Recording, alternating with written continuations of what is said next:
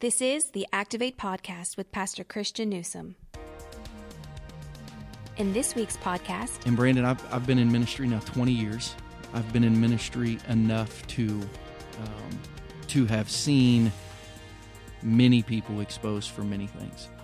Um, guy exposed as being drug addicts, moms exposed as being alcoholics, uh, uh, you know, deacons and elders in church being exposed as having prescription drug habits, pastors being exposed as being adulterers. I mean, you name it, I've been a part of it.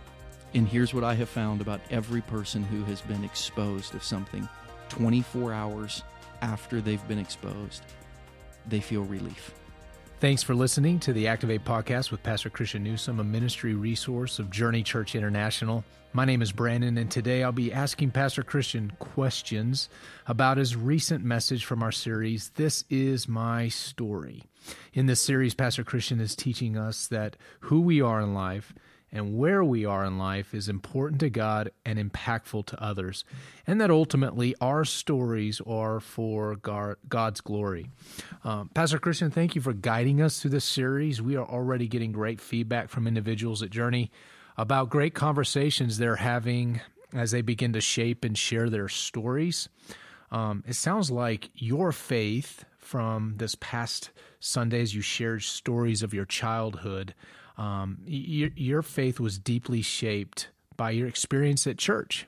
T- tell me a little bit more about that. What are the things that you learned about God from your childhood that have significantly shaped you spiritually? Well, one, I, I learned the influence that a parent can have when they are faithful uh, by just exposing their kids over and over and over and over again to who Jesus is.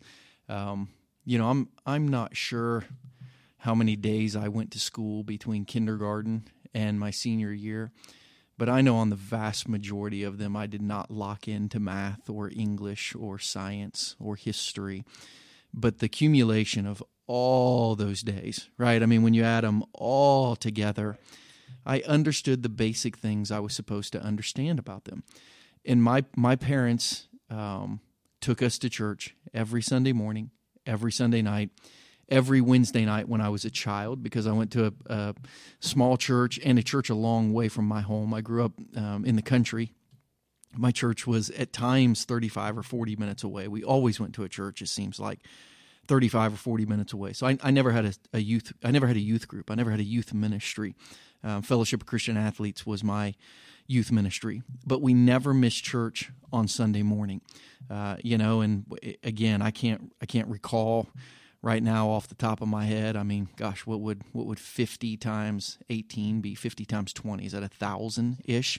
Um, yeah, probably close to a thousand Sundays that my mom and dad made sure I was sitting in church um, if not worshiping, watching people worship, if not worshiping, listening to people worship, if not singing the songs, hearing the words to the songs, if not cued into the sermon, at least having it wash over me. I got to marinate in church uh, with who Jesus was, with what the God, Word of God was, watching people get saved, watching people get baptized, watching people um, find hope, watching people find help.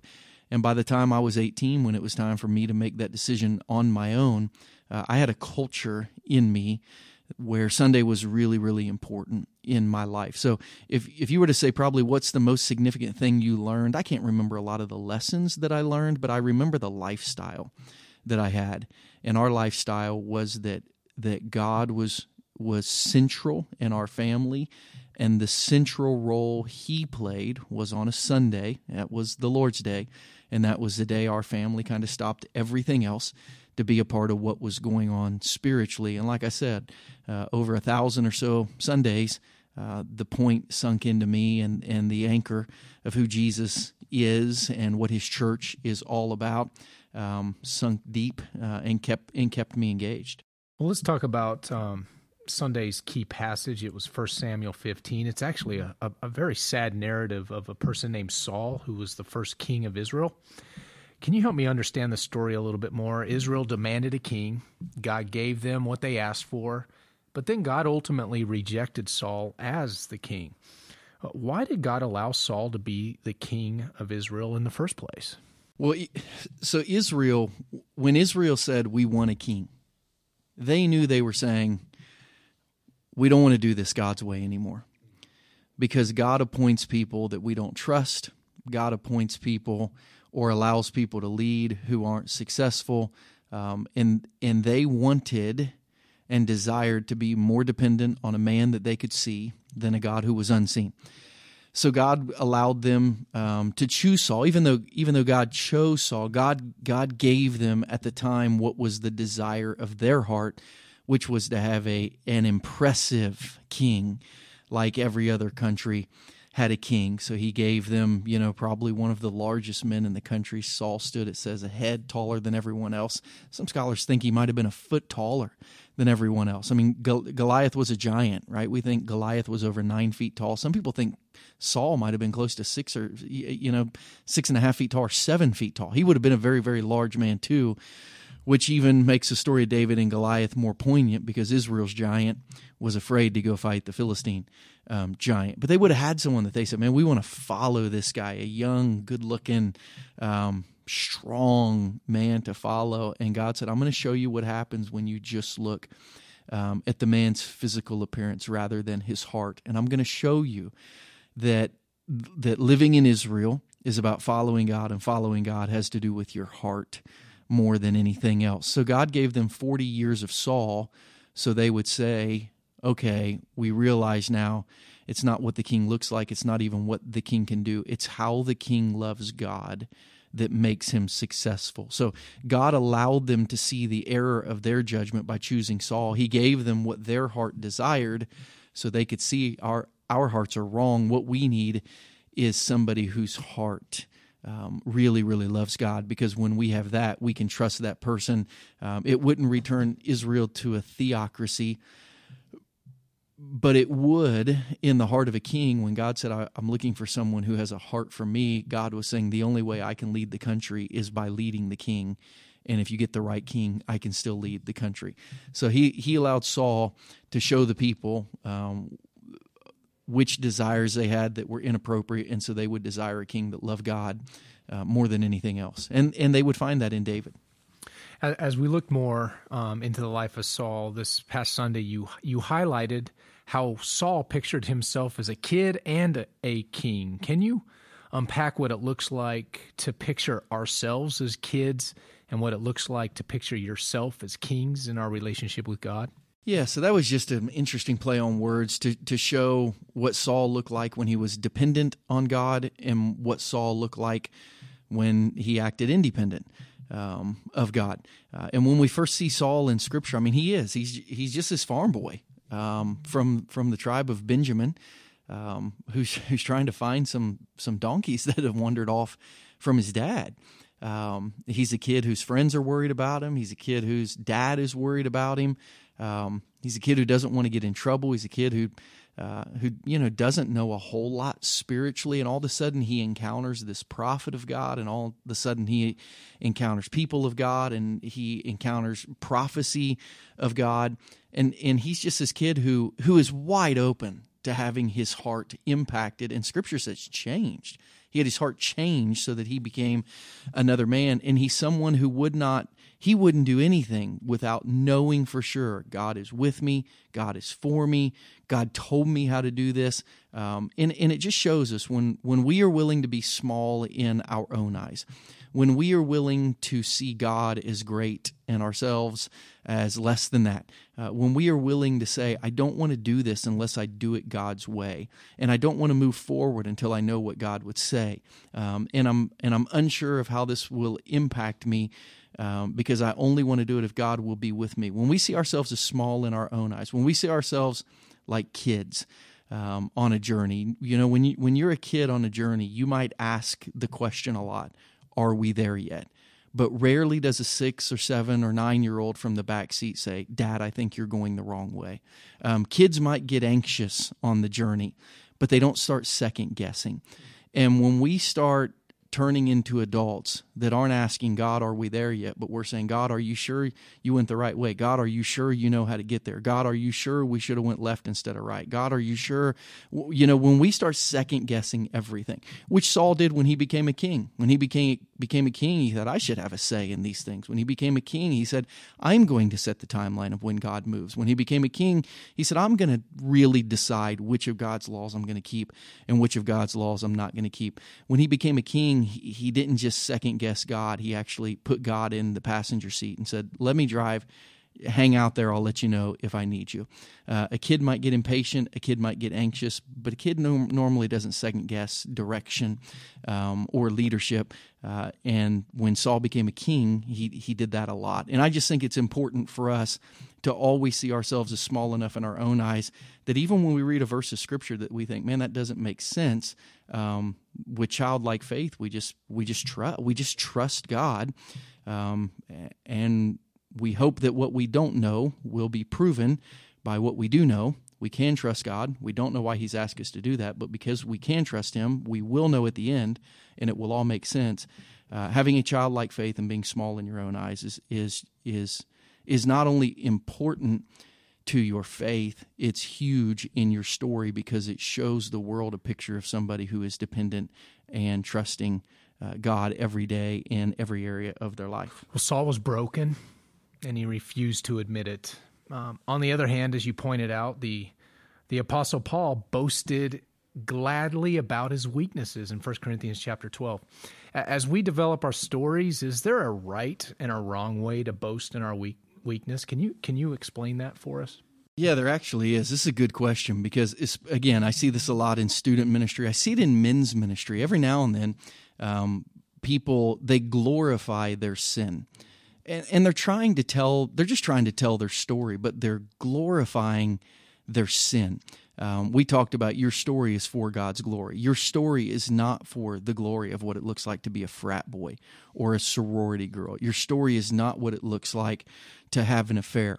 Um, if if we glorify sin rather than forgiveness if we glorify enjoyment in a certain lifestyle oh, rather than brokenness that that lifestyle brought, then yes, our our stories are not pointing to Jesus. Um, they're really making people, like we said on last week's podcast, students get up and they talk about their sin for 10 minutes and their Savior for one, and you get off the stand and all you can remember is their sin. So, yeah, we, we boast in our weakness not because of our weakness, but because of how our weakness makes us dependent upon God. So I think, you know, brokenness is maybe even a better word than weakness, which is why we said boast in your brokenness. Paul said, I boast in my weakness, but what he was really saying is it's my brokenness that allows me, it's my brokenness that forces me to tap into God's power. Um, so when when we when we share our stories and we talk about our brokenness, it has to be the through the lens of, and this is what caused me to tap into God's power and make sure that you don't just get caught up with you know one up one upping someone's story. I was in a men's group several years ago, and someone was was sharing their story, uh, and and their their story was um, their story their story was a difficult past, and it, and it started early a young guy raised without a dad, raised in the party scene, raised around a lot of drugs and alcohol, raised around a lot of girls, and his his story was all all the times he had messed up in high school, um, and and really how it had broken his marriage. He ended up getting divorced, um, but he went back to because all of that happened. You know, it it broke my life when I was an adult. But there was there was a little bit of macho ness to you know the the glory days. And the person who shared their story after him was a kid who'd been raised in Christian school. And he started his story by saying my story's different but I could have slept with a bunch of girls too if I'd have wanted to. And it was like dude you to- you totally missed the like this is a men's bible study. Like you have totally missed the point of his story and of your story and of how poorly sin breaks people. You you you heard the glory of the sin rather than the brokenness of the person who 20 years later said, Because I was a wild child in high school, I never knew how to love my wife well. So she left me. And, and that, ha- that happens. That happens all the time. It will happen in small groups at our church this week because you have people of different maturity levels, and you have a lot of people who are still attracted to sin because sin is fun and sin feels good in the moment. Uh, but as Proverbs said, um, you know, that road in the end leads to death. Well, you stated on Sunday um, the most powerful parts of your story are often your pains and failures. In our culture today, there's a general fear of being vulnerable. It's it's it's hard for people to be vulnerable. There's a tremendous fear there. As a husband, as a father, and and as a pastor, what has given you freedom in your heart to be more vulnerable with people as you share your story? A couple things. One, the confidence I have that God loves me, uh, regardless of my story. Um, the the person the person whose eyes have seen every moment of my life is God, and He loves me unconditionally, and He continues to forgive me and give me grace um, and love me and direct me and be patient with me. So part of the vulnerability comes from hey the mo- the most important person in my life loves me. I don't have to hide from them. So the biggest part of being vulnerable is understanding how much Jesus loves you. He loves you so much that he was willing to die for you. The second part is this. The only thing harder than living with vulnerability is living with secrets. And when you talk about pressure, there is way less pressure. There's pressure, there's even exposure in living with vulnerability. But the pressure and the potential exposure that comes with living with secrets is soul crushing. And Brandon, I've, I've been in ministry now 20 years. I've been in ministry enough to um, to have seen many people exposed for many things. Um, guy exposed as being drug addicts, moms exposed as being alcoholics, uh, you know, deacons and elders in church being exposed as having prescription drug habits, pastors being exposed as being adulterers. I mean, you name it, I've been a part of it. And here's what I have found about every person who has been exposed of something 24 hours after they've been exposed, they feel relief. Mixed with a lot of other things, the primary feeling is relief. Even though their life has fallen apart, their ministry is over, their character is ruined, their reputation is over. Most people who've been living with the secret, when it finally gets out, they just feel relief because they have wanted for so long not just to tell someone, but to say help. And they've been embarrassed, they've been ashamed, they've not known how to. So I, I think the only the only thing that has more pressure than living with vulnerability is living with secrets. Now, I I still believe that there's an element of privacy to Christianity. I believe there's a, an element of privacy to your story. I believe there's an element of privacy in protecting your family and people who are engaged in your story. Um, you know, but there's a difference between privacy and secrets. Privacy are are things that I'm dealing with with the help of a few individual people. They're not public, but they're not secret. And you you've got to learn and you have to discern. Um, you know, when when do I take something in my life um, and become vulnerable? And is it a private vulnerability with just a very close group of friends, or is it a public vulnerability? But the but the re- regardless of whether it's public whether it's private. Jesus loves you. Jesus knows you. Jesus has felt everything and seen everything you've gone through. So, it, you know, at, at the end of the day, um, the thing that allows you most to be vulnerable is just knowing that you've got God's love, believing that's most important, and and believing that healing from being, you know, small in your own eyes and being willing to give God a lot of credit. We talk about at the at the end of this story, the smaller we are in our own eyes, the bigger God will be in the eyes of others. Um, I, you know, I think that allows you to be vulnerable, but but it's hard, and it's dangerous, and it's scary, but man, it's super healing. Um, if you can be vulnerable with the right people about the right things and say, I know this is going to make me look bad, but I think it make, might make God look good, and ultimately it'll give Him more of me. Um, so, sharing those difficult parts of your story if not publicly, even privately, not keeping them secrets, uh, can bring a lot of power into your life. It certainly brings a lot of power to your story. And as you mentioned this past Sunday, when the more vulnerable you are, it endears yourself to other people. they can relate because everybody everybody struggles with things. So, uh, last question today, Pastor Christian. Um, this week in groups, we're learning to shape perhaps the most important part of our faith story. Um, we're sharing the moment in our life where we discovered we didn't have it all together. The moment we discovered we were broken and in need of a Savior. Can you share with our podcast listeners maybe that part of your story? Well, first I would have to ask you at which which part of the story, which moment that I realized I was broken and didn't have it all together. The one from this morning or the one from yesterday or the one from last week or the one from last month. I think being small in your own eyes is a daily admission that that I without Jesus, boy, I have no clue. It's just the exact opposite of King Saul, who thinks once I get in a position of power, once I get in a position of, of you know, having a little strength, um, I'll have less weak moments. The reality is, the more spiritual you become, the weaker you feel in your own flesh, and the stronger you feel because of Jesus. And and that's I mean that's that is that is the hope of the gospel.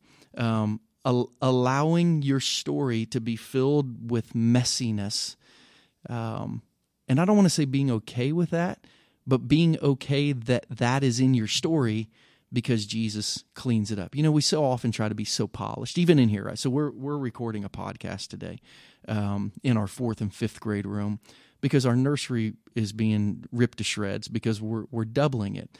And while we're talking, there's people outside laughing and talking, and Jason and Michelle are here, and they're worried that you can probably hear them over the microphones. You might be you might you might be listening to this podcast and hear people laughing and talking the whole time and thinking, "Is there something wrong with my radio?" No, the reality is life is messy. Life is not neat, and we would like to master produce a podcast that's perfect. We would like on Sunday for every note of the music to be perfect, every kick of the drum to be well timed. We would like for the temperature of our building to be perfect. We would like to clean up our lives with a filter of this looks nice. And what we said last week is let's make sure the filter instead, instead says, look at Jesus. Um, and when we are willing to say, these are my imperfections, and they just make me love Jesus more, that's going to make somebody else love Jesus more as well. So it's it's a, a huge part of your story is is where we is where we started off from my kids' songs to Jesus loves me, this I know, for the Bible tells me so. Little ones to him belong. We are weak, but he is strong.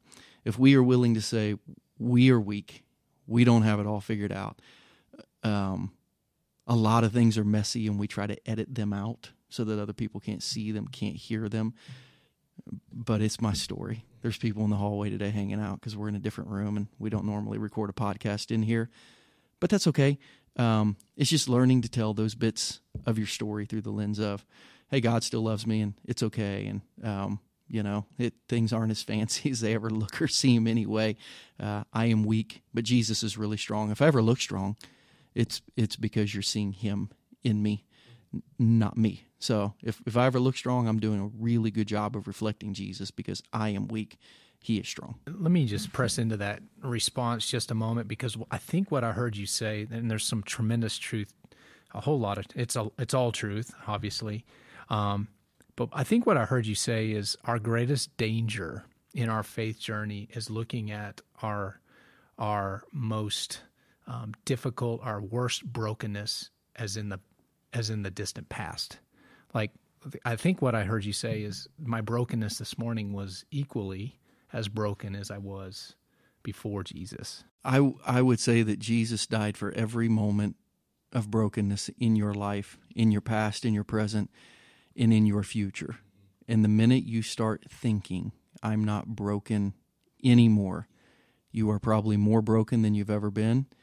Um, and and pottery that has hardened when it breaks is really difficult to put back together. Pottery that is soft when it gets out of formation and not useful anymore, the potter can keep working with it. He can make it useful again. So if we will stay soft, if we will stay small in our own eyes, if we will continue to admit we are weak but he is strong, there'll be days when we have to go back to the lump. because the masterpiece God was trying to create out of us got messed up. But because we stayed soft, He was able to kind of ball us up, put us on the wheel, and start over. Pastor Christian, that was really powerful. I want to thank you today for your vulnerability and being just a great example for all of us in this area. And I want to thank you for listening to the podcast. I, I, I want you to know of a, a, really important resource that we've made available for this series. You can access this resource at takethejourney.cc forward slash story. We provide a link to our weekly conversation guys. We we want you to use this as an opportunity to have deeper conversation with your friends. Also, if you have an opportunity to submit your story, you can do so in writing or by video. Our goal throughout this series is to collect hundreds of stories of how God is transforming lives. Thanks for tuning in today, and we look forward to catching you next time on the Activate podcast, where we challenge you to build a faith that is active. Thank you for listening to Activate with Pastor Christian Newsom, a podcast of Journey Church International. If you are ever in the Kansas City area, we would love for you to join us for one of our Sunday worship experiences. You can find out more information about JCI on our website at takethejourney.cc. If you have enjoyed this podcast, please show your support by subscribing, rating, and reviewing on iTunes or Google Play. We would love for you to help us get the word out about this resource. Don't forget to share this episode with all your friends on social media. Thanks again for listening, and we will catch you next time on the Activate Podcast.